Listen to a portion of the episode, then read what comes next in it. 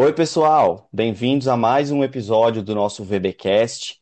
É, esse que é um formato inovador de trazer, de uma forma inovadora de trazer para vocês as mais diferentes novidades que a gente pode é, oferecer para vocês por uma, de uma maneira nova, de uma maneira inovadora, que é por um canal de podcast. Então vocês podem acessar é, aí quando estiverem no trânsito, quando estiverem no carro de vocês, na clínica, sempre ouvindo os nossos episódios aqui. É, e a nossa ideia é sempre trazer um convidado especial com assuntos que são do interesse de vocês, né?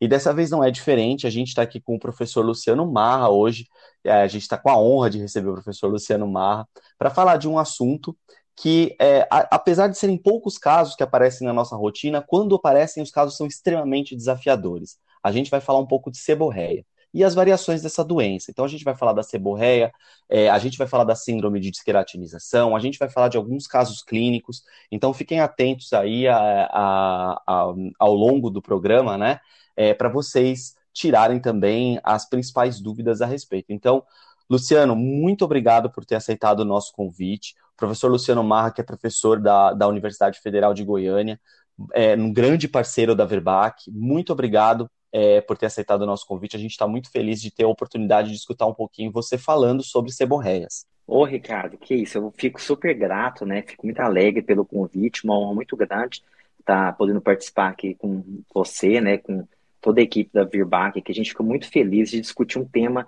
é, de grande relevância na medicina veterinária, que são as disqueratoses, né? A disqueratinização. Então, fico muito feliz, vai ser uma honra, eu creio que vai ser bem proveitoso para todos nós.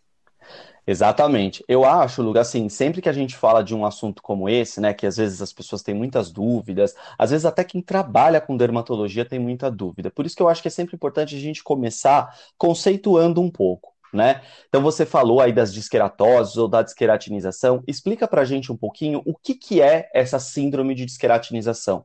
Como é que funciona o processo normal de queratinização da pele? As pessoas às vezes chamam é, esse processo, né, essa, essa, alteração, essa doença de seborreia seca. Esse termo está correto? Explica para a gente um pouquinho. Tá, Ricardo, primeiro, antes da gente começar a falar das disqueratoses, né, é, das dermatopatias é, e seborreicas, eu queria é, que, que, as pessoas entendessem, né, nossos amigos entendessem a anatomia. Então, assim, para começar, a pele é dividida em três porções, né? Na epiderme, na derme e na hipoderme. Só que o nosso foco principal aqui vai ser a epiderme. A epiderme, né? Ela é dividida em algumas camadas. Então, Sim. a epiderme tem contato com a lâmina basal. Nós temos a primeira camada, a gente chama de camada basal. Essa camada basal, as células têm alto índice mitótico, né? As células se dividem com grande rapidez. Logo certo. acima dessa camada, nós, te, nós temos a camada espinhosa, depois a camada granulosa, que é espetacular, tem grande importância, que nela tem os corpos lamelares, né? Que são, é, que são bolinhas, vamos dizer assim, para ficar mais fácil, né? Que contém ceramidas, ácidos graxos, colesterol, os quais essas bolinhas vão sofrer extrusão e vão é, liberar ácidos graxos, colesterol e vão permear a última camada da camada da epiderme, que é a camada córnea, que são os é, corneócitos, né? Então, Sim. nos corneócitos, a gente tem as células mortas e todas impregnadas por queratina, e ao redor das mesmas, a gente tem como se fosse uma argamassa, que é uhum. de ceramidas, ácidos graxos, colesterol, os quais vieram né, dos corpos lamelares que estão presentes na camada granular. Quer é, dizer, secretados pela própria célula. Isso é secretado pela própria célula. Justamente, secretada pelas próprias células né, da camada é, granulosa. Isso é muito importante. E uma coisa muito importante a gente comentar é sobre o processo epidermopoese. A pele uhum. dos humanos, né? o que é epidermopoese? É quando a célula da camada basal se divide até se tornar um corneócito, né? vai subindo de camada, camada é, é, espinhosa, camada granulosa, corneócito se desprende e morre, né? É como uhum. se fosse uma folha que cai de uma árvore no outono, né? Então, assim, isso é muito certo. importante. Esse processo em humanos demora 28 dias, em cães e gatos, que é o nosso foco, demora 21 dias. Então, uma coisa que eu acho bem legal, Ricardo, assim, de assim, para as pessoas entenderem, a gente não vê nossa pele, a nossa pele, numa pessoa normal, a gente não vê escamas. E num cão e num gato normal também, eu falo isso em aula de poço, a gente não vê presença de escamas. A gente uhum. só vê presença de escamas, né? Mais a gente fala escamas, né? Traçando um paralelo, eu gosto sempre de traçar um paralelo com é, medicina humana, a gente em, em, posso falar caspas, né? Em cães e gatos, escamas. A gente só vê escamas se tiver alterações nessa, nessa cinética, né? Nessa cinética e da epiderme, na cinética da divisão celular e na cinética do processo de queratinização. Certo. Então, assim, é, é muito importante a gente é, entender que esse processo é, demora 21 dias é, num animal normal. Né? E isso é imperceptível a olho nu no animal, no cão e no gato. E ele passa a ser perceptível a presença de escamas é, em cães e gatos, quando, principalmente em cães, quando esse animal tem um problema primário, né, que a gente chama de disqueratose primária, que é uma doença uhum. genética primária, ou uma disqueratose secundária, alguma doença de base. Por Entendi. Exemplo, tem, tem uma disqueratose secundária, um quadro alérgico, um quadro endócrino, um quadro autoimune, né?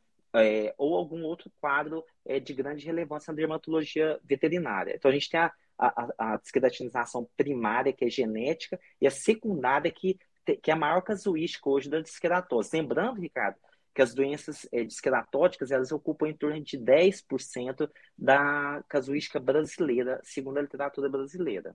Legal. Então tem uma, tem uma, uma relevância né, dentro da clínica dermatológica. Tem uma relevância bem importante, principalmente as secundárias. Né? O que eu vejo na minha prática, né, as disqueratoses existe, a primária, a gente pega casos também, né, menor quantidade, mas as disqueratoses secundárias é muito comum. O que eu vejo a disqueratose secundária é mais comum os quadros alérgicos e os quadros parasitários. E por ter sido, na minha casuística, ah, aos quadros endócrinos, principalmente os quadros de hipotiroidismo. Quer dizer, então vamos lá, só, só para a gente amarrar os conceitos, a gente está falando que normalmente o que a gente observa como escamas, né, a presença de escamas na superfície da, da pele desses animais, né, excessiva, normalmente isso está ligado com uma alteração desse processo de epidermopoiese, isso. que é justamente o processo de reposição celular que em cães e gatos demora em média 20, deveria durar em média 21 dias, isso. né? Mas esse processo e aí você já, já, já entrou no que seria a minha segunda pergunta para você, porque você falou dos casos primários e dos casos secundários. Isso. Quer dizer, existem doenças, por exemplo, o animal pode ter uma alteração endócrina, uma doença parasitária, ele pode ter alterações que levam ele a desenvolver esse processo de desqueratinização. É isso mesmo? É isso mesmo. E olha aqui, Ricardo, só para complementar, pegando esse gancho seu, por exemplo, tem raças, né? Eu atendi agora, deve ter umas duas semanas, três semanas, o animalzinho Cocker Spaniel com seborreia é, primária. Esse animalzinho com seborreia primária, ele tem um defeito genético, isso é muito importante, na camada basal. O que é um defeito genético? Ele nasceu com um defeito genético nas células da camada basal. Essas Entendi. células, elas fazem a epiderma, olha que loucura, Ricardo, elas fazem o processo de epidermopoese em 4 a 7 dias. Então, a epidermopoese é tão rápido o processo de queratinização que é, tudo isso acontece em 7 dias, ao invés de ser 21 dias.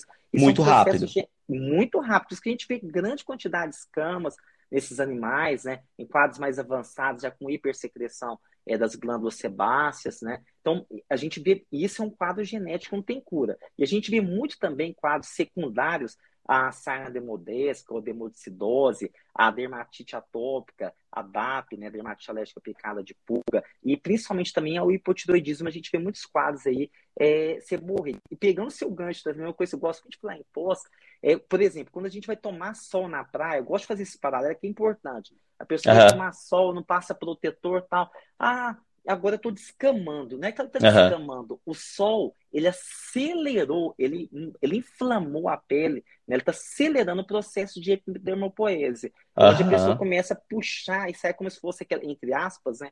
aquela pelinha, porque o sol, ele inflamou a pele, né? ele, ele acelerou o processo de epidermopoese. Então, em cães também, o Ricardo, a dermatite uhum. actínica, né? O elastose solar também está descrito na literatura. Esses animais podem ter presença de escamas devido também ao excesso de sol também, né? Que é um, o fator solar pode também ele ser um processo aí de desqueratinização, principalmente isso seca. É, isso é mais observado nas raças de pelagem branca, de, de, de pelo branco, ou não? Não tem relação?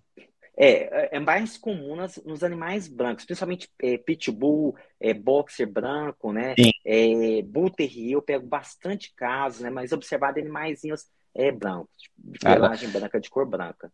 Agora vamos lá. A gente falou de um monte de doenças. Você falou de exemplos de doenças parasitárias, você falou de hipotireoidismo, você falou de uma série de doenças. Assim, é, é, existe uma forma da gente dizer, ah, é mais frequentemente observada por causa da doença A ou da doença B. E assim, claro, se a gente fosse entrar em todos os quadros aí, né, a gente ia precisar de pelo menos uns três episódios do podcast, né? Mas, mas a, a, ideia aqui é a gente falar um pouquinho assim do, do que a gente das consequências que a gente observa observa, né? Então, da desqueratinização. Existe algum quadro que é mais frequente, que leva o animal a ter uma desqueratinização na sua, na sua rotina? Assim, eu pego muito é, a desqueratinização secundária dermatite atópica, né? Tá. Então, dependendo da fase da dermatite atópica, dependendo, isso é muito importante, que a dermatite atópica tem fases, né? Então, a gente não pega o, o, o cãozinho é, sempre da mesma forma. Então, dependendo da fase, às vezes o animal está com uma seborreia seca, e só que eu pego mais, em é, caso de dermatite atópica, o animal com a pele muito lisa, né? É um animal com muito plurido, com a pele muito oleosa, né? Com muito MOG, né? Supercrescimento de malacésia, com muito BOG supercrescimento de bactérias. Então, a gente pega, o que eu pego muito na casuística é o quadro de seborreia é, secundária, principalmente a, a, doença alérgica. E a doença alérgica mais comum hoje é a dermatite atópica, que representa 20, 25% da casuística das doenças alérgicas. Então, a gente pega uhum. bastante quadro, principalmente o animal com a pele muito oleosa, com odor de ranço, aquele odor butírico, né? Isso é bem Entendi. Comum. Aí a gente já está indo para um, uma, uma alteração que, que envolve a desqueratinização também, mas envolve também a glândula sebácea. Quer dizer, é um, é uma, é um outro tipo de manifestação clínica, tá certo isso? Tá certo, é isso. Geralmente, é, quanto mais a pele está inflamada, né, as glândulas respondem, elas, elas, elas ficam hiperplásticas, né, aumentam é, de tamanho e produzem muito sebo, né? E esse sebo, uhum. ele, é ele é muito importante porque ele vai sofrer oxidação ali na superfície da pele, vai ser metabolizado por estafilococcus pseudointermédios, por Malassezia pachydermatis, que são os principais vilões aí é, da pele é, dos cães, e vai promover esse odor de ranço, promover é, muito, muita inflamação, porque a própria malacésia, ela produz enzimas, é, que vão estimular a produção de prostaglandinas, e a, as bactérias também funcionam como superantígenos também, então vai, vai é, aumentar muito a inflamação cutânea, consequentemente o plurido e, consequentemente, o odor também. Né? Então tudo vai, vai levando uma cascata, vai, como se fosse uma bola de neve. E aumentando Entendi. também a oleosidade da pele, com plurido, inflamação, eritema, então tudo isso vai, vai se somatizando, né? Então é assim, eu posso ter, por exemplo, uma doença de base, eu posso ter uma doença alérgica, uma doença parasitária, uma doença endócrina e, e outras, né? Isso. E elas vão autoimunes, por exemplo, isso. Autoimunes e outras, né? Elas vão trazer para gente é, uma alteração daquele processo de epidermopoiese que você falou. E aí isso. eu posso ter, pelo que eu estou entendendo que você está falando, eu posso ter ou não o um envolvimento da glândula sebácea. É isso? Isso. isso. Tá. Tá, então eu tenho a desqueratinização sozinha, né, que é o que seria teoricamente chamado de seborreia seca, ou eu posso ter essa desqueratinização também com é, uma hipersecreção sebácea, por exemplo. Isso, a gente vê muito isso em casos é, medianos avançados é, de dermatite atópica, em casos avançados de hipotireoidismo. A gente vê bastante o MOG e o BOG, né? O que seria o MOG que a gente está falando, o MOG, né? Que é o malacísia overgrowth, que é o supercrescimento de malacésia na pele, e o BOG, que é o BOG, é o bacterial overgrowth, que é o supercrescimento uhum. de bactérias na pele desses animais. Só que esse supercrescimento tem que sempre lembrar que ele não é primário, ele é sempre secundário a alguma causa de base, ou alérgica, ou autoimune, ou endócrina, ou a parasitária, etc. Entendi. O tratamento, assim, vamos falar um pouquinho de tratamento. É óbvio que ele tem que ser direcionado também à causa de base, quando a gente tiver identificado qual é o problema que está levando esse animal a ter uma seborreia. Mas eu imagino que o tratamento tópico, ele também vai auxiliar para resolver esses sinais clínicos. E aí, se eu tiver um tipo, né, uma esqueratinização, ou se eu tiver ou não o envolvimento da glândula sebácea, eu imagino que o tratamento tópico vai ser diferente, ou não.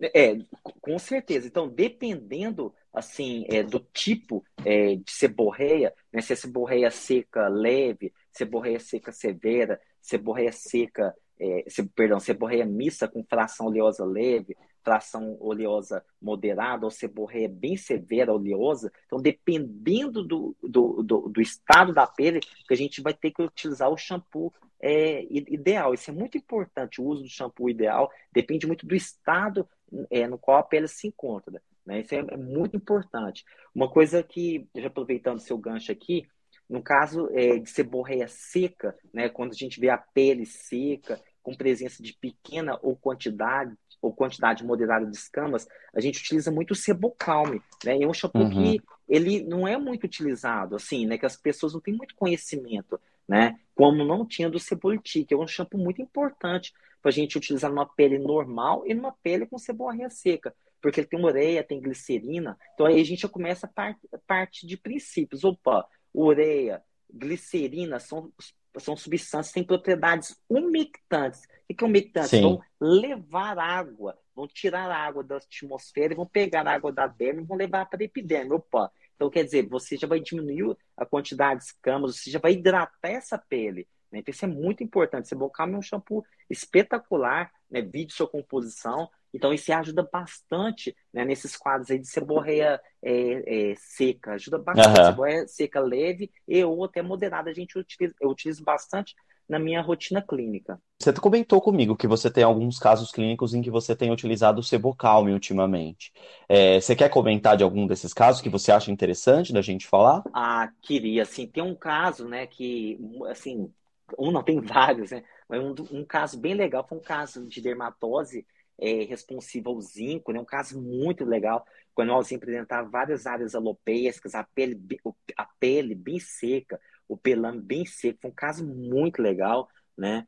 E a gente fechou o diagnóstico em dermatose responsiva ao zinco, né? Consequentemente, esse mal, a gente fez a reposição de zinco e nós utilizamos tópico, nós utilizamos o Alerderme SAS, que é um repositor de barreira cutânea, e utilizamos certo. o Sebocalme. A recuperação, Ricardo, foi assim, né? Que vai até vou, já vou aqui adiantar, vai virar um Tech News. A recuperação foi fantástica, assim, foi muito legal a recuperação. Esse Vamos. Então, é, Vamos fazer assim, porque eu acho, eu acho que é legal a gente mostrar as imagens, né? Então a gente vai desenvolver sim um material com esse caso aí, esse caso específico que você está falando. Legal. Muito bom. E temos também caso, um outro caso, Ricardo, esse caso é de cinema, também é caso de News. Eu não aguento, eu já vou, eu já vou falando, que esse também vai sair. Um caso de hiperestrogenismo também, né? Eu pego, assim, é, são casos raros, mas não sei se eu dou sorte. Eu pego bastante também. Legal. E uma cadela com hiperestrogenismo, né? Com cisto ovariano, com neoplasia em outro ovário, né? Tava com cisto num e neoplasia um carcinoma é, ovariano no outro ovário. E essa cadela apresentava alopecia, seborreia seca, né? Foi é, submetido ao, ao SH, e a gente está tratando topicamente também, tá, a gente está documentando tudo só com alerderme e com sebolcalma. A recuperação também está sendo espetacular, né? Da qualidade do pelo, da pele também, as escamas, da recuperação muito boa. Então a gente tem essa utilização do sebolcalme, que eu acho que é um shampoo que a, a, o veterinário tem que ter um olhar é, melhor para ele, né? Uma visão. Uhum né? Além da seborra, ele pode ser utilizado em pele normal, né? para você manter uma pele boa também. Então, ele tem várias utilizações, é muito importante qual é a composição dele. Né? Concordo, concordo. É, é, é, como você falou, né? A composição básica do Sebocalme é ureia e glicerina, né? Então, é, pra, quando a gente fala de hidratação, são dois é, ingredientes muito, muito bons. Exatamente. Então, até em animais normais mesmo, às vezes você quer oferecer uma hidratação, às vezes o animal não tem exatamente uma desqueratinização Isso, ou uma uso, pele seca. Eu, eu, uso direto. É, ele tem uma pele, uma pele mais seca, um pelame mais ressecado. Isso. E aí é um shampoo que pode ser indicado para esses casos, sim, com certeza. A gente tem dentro da, da Verbac também essa indicação aí. E é muito legal. Falei isso que eu sou clínico, né? Assim, além de dar aula, eu atendo todos os dias. Pô, recuperação, é para manter a pele né, e a pelagem com qualidade é muito legal também, por causa dos componentes. A gente está falando do produto em si, dos componentes, né, que é muito importante também a composição, para o veterinário saber o que, que ele está prescrevendo, qual é a utilidade da ureia, da glicerina. São é, substâncias umectantes, né, que vão trazer água para a pele. Isso é muito importante para epiderme. Exatamente. E aí, no outro espectro de indicação, porque aí dentro da nossa linha de seborreias na Virbac, a gente tem dois shampoos basicamente. O Sebocalme, que a gente está falando dele aqui, né? A gente está falando das, das alterações é, de pele seca é, ou das alterações que levam o animal a ter uma desqueratinização sem o envolvimento da glândula sebácea, né? Então aí a gente precisa hidratar essa pele que está ressecada. Do outro espectro, a gente tem o Cebolitique, né? Que seria um outro shampoo da nossa linha. E aí eu vou aproveitar para falar um pouquinho dele, né, Lu? Porque a gente recentemente passou por uma reformulação desse produto. Eu sei que você tá, tá ainda de luto, né? Pela mudança de formulação, porque eu sei ah, que é uma. É, é uma paixão minha. Eu sei que é uma formulação que você sempre gostou muito, né, do Cebolitique com o alcatrão, que é a formulação que a gente está mudando agora, né? Isso. É, mas a gente trouxe é, uma formulação nova do Cebolitique que já vem sendo utilizada na Europa já há algum tempo, né? Então, é, já existe mais do que comprovação, né, de que é uma formulação que funciona. É, é uma formulação que agora, como componente que, que modula, né, essa hipersecreção sebácea, a gente tem o gluconato de zinco. Então, o gluconato de zinco, o que, que ele faz? Ele vai inibir uma enzima específica dentro da glândula sebácea que vai diminuir, portanto, a produção de sebo. Então, quando a gente tem, a gente citou, né, das seborreias oleosas, né, a hipersecreção sebácea, quando a gente tem uma produção excessiva de sebo, aí tem o gluconato de zinco da composição desse shampoo que vai lá na glândula sebácea e inibe uma enzima específica que modula a produção é, dessa hipersecreção. Entre outros ingredientes, a gente tem a vitamina B6, que vai é, funcionar como um cofator dessa reação, né, de, de modular a hipersecreção sebácea. A gente tem os ômegas na composição, a gente Sim. tem o ácido salicílico que vão auxiliar nessa questão também da desqueratinização. Ele é queratolítico, né? Muito importante. Exatamente, tem a ação queratolítica do ácido salicílico.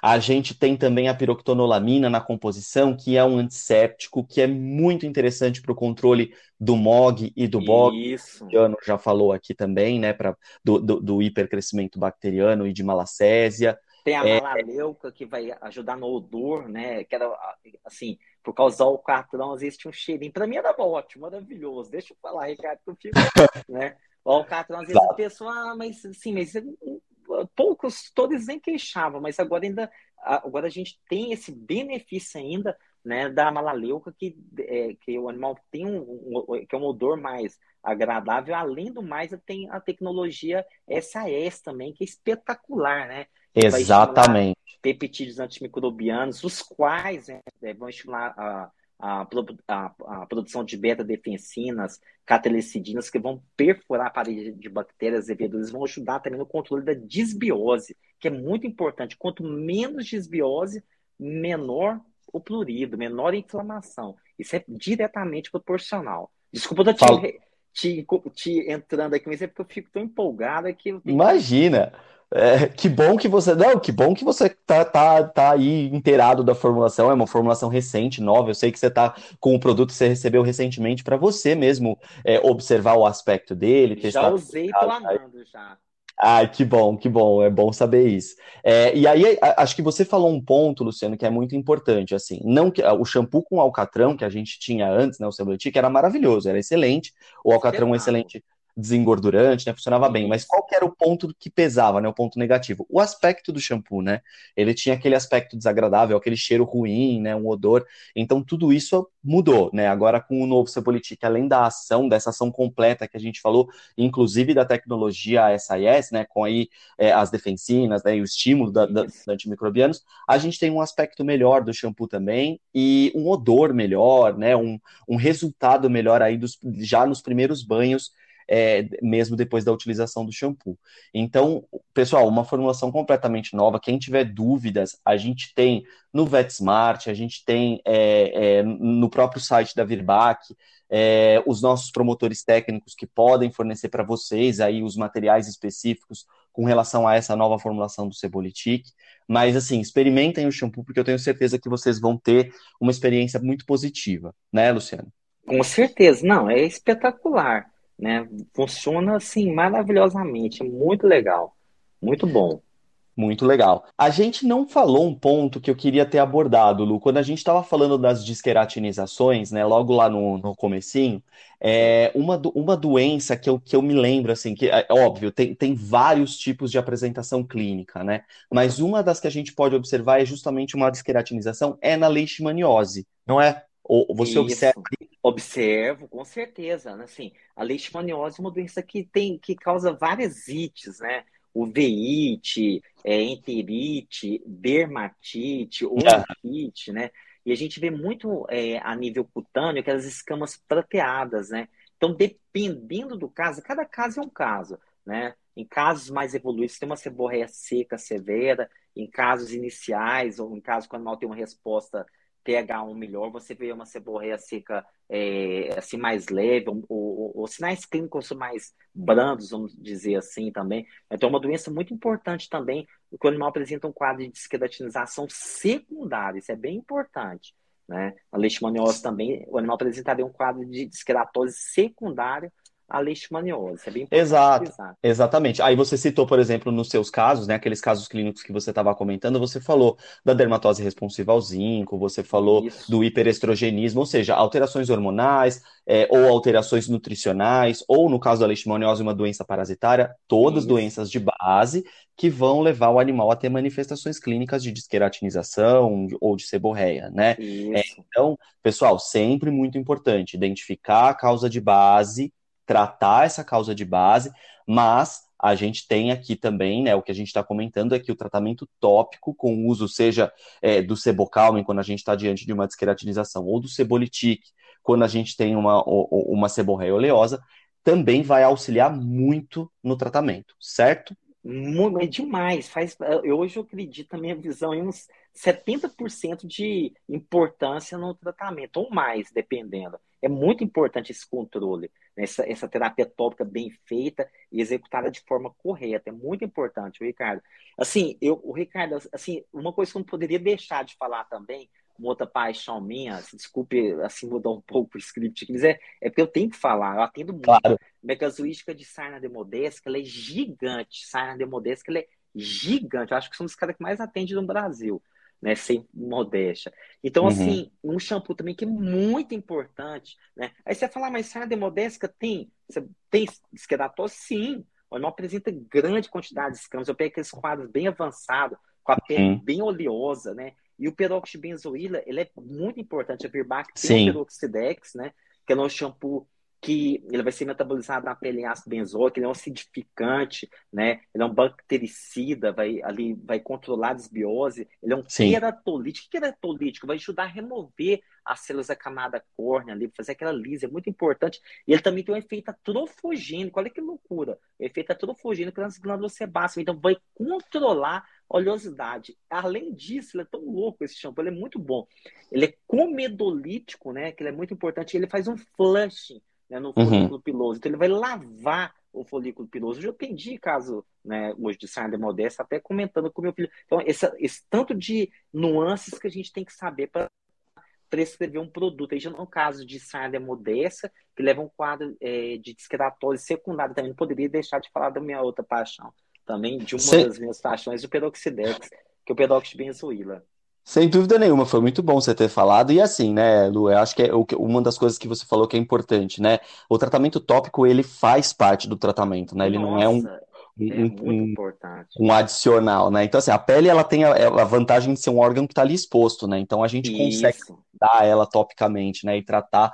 E a Alvirbac, assim, linha completa, né, pessoal? Não preciso nem falar. Então, se vocês tiverem qualquer dúvida, quiserem consultar algum produto da Virbac, de novo, podem entrar no nosso site, né, no virbac.com.br, é, podem acessar o VetSmart, lá tem toda a nossa linha de shampoos, né? Então vocês vão encontrar Sebolitic, Sebocalme, Peroxidex, todos os outros shampoos da nossa linha aí, é, que são que vão com certeza ser muito importantes é, para o tratamento aí das principais dermatopatias que vocês forem diagnosticar na vida de vocês. Certo? Ricardo, uma outra coisa aqui, só que eu queria comentar uma, é, assim, bem importante também, que é a minha experiência clínica, né? É, na seborreia seca também, assim, a experiência clínica minha está na literatura também, né, baseada em dados científicos também. É muito importante que na, na seborreia seca também, além do sebocalme, é, que está na literatura também, né, devido à composição aí de glicerina, que a gente comentou, de urexon tem propriedades umectantes. Ali a gente pode também, o Ricardo, é muito importante a gente manter, para evitar descamação, a gente tem que manter o cimento lipídico. Né? Uhum. Eu uso muito também, Ricardo, é, assim, eu falo que é, pô, é loucura, é espetacular.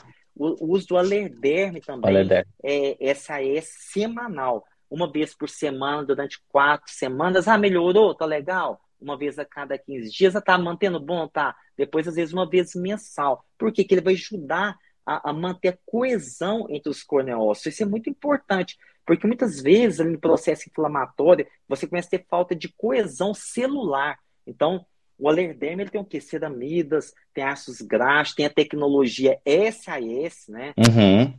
Então isso é muito importante. Então, além dele repor barreira cutânea, ajudar na coesão dos corneócitos, né? Vai diminuir a descamação, ele vai controlar também a desbiose, porque ele estimula, né? Tem extrato de boldo, extrato de umada 0,1% é, de cada extrato, que foi provado que ele vai estimular a produção de beta-defensinas e de catericidinas, que, que, são muito importantes no controle da desbiose. E uma outra coisa também, Ricardo, que, assim, que eu tenho muita prática muita, na, na clínica, é, tem casos, ah, eu não quero usar o Lerderm. Ótimo, beleza. Você usa o Sebocalme, você pode usar o Milac também. Uhum. O Milac, às vezes, é uma vez por semana, ou duas vezes por semana também, que vai ajudar né? Tem é, propileno glicol, tem ureglicerina, ácido lático também. O ácido lático é muito importante também, que vai acidificar a pele, então vai dificultar o crescimento de bactérias também. Bactérias não gostam de pegar ácido. Uhum. Então, assim, a gente tem várias saídas, tá Olha o tanto de nuances que a gente tem de opções. Exato. É, é tipo, eu falo assim,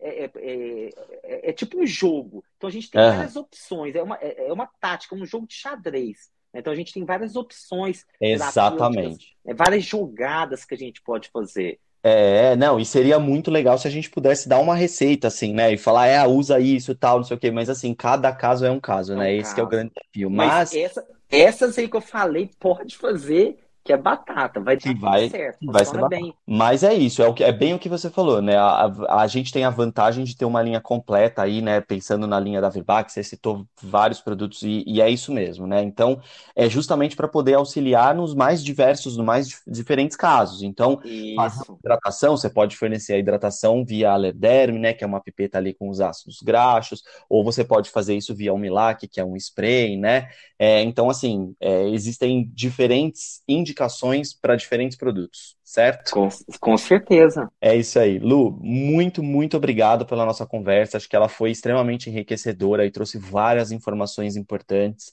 É, falou bastante do, do, dos diferentes usos dos produtos da nossa linha.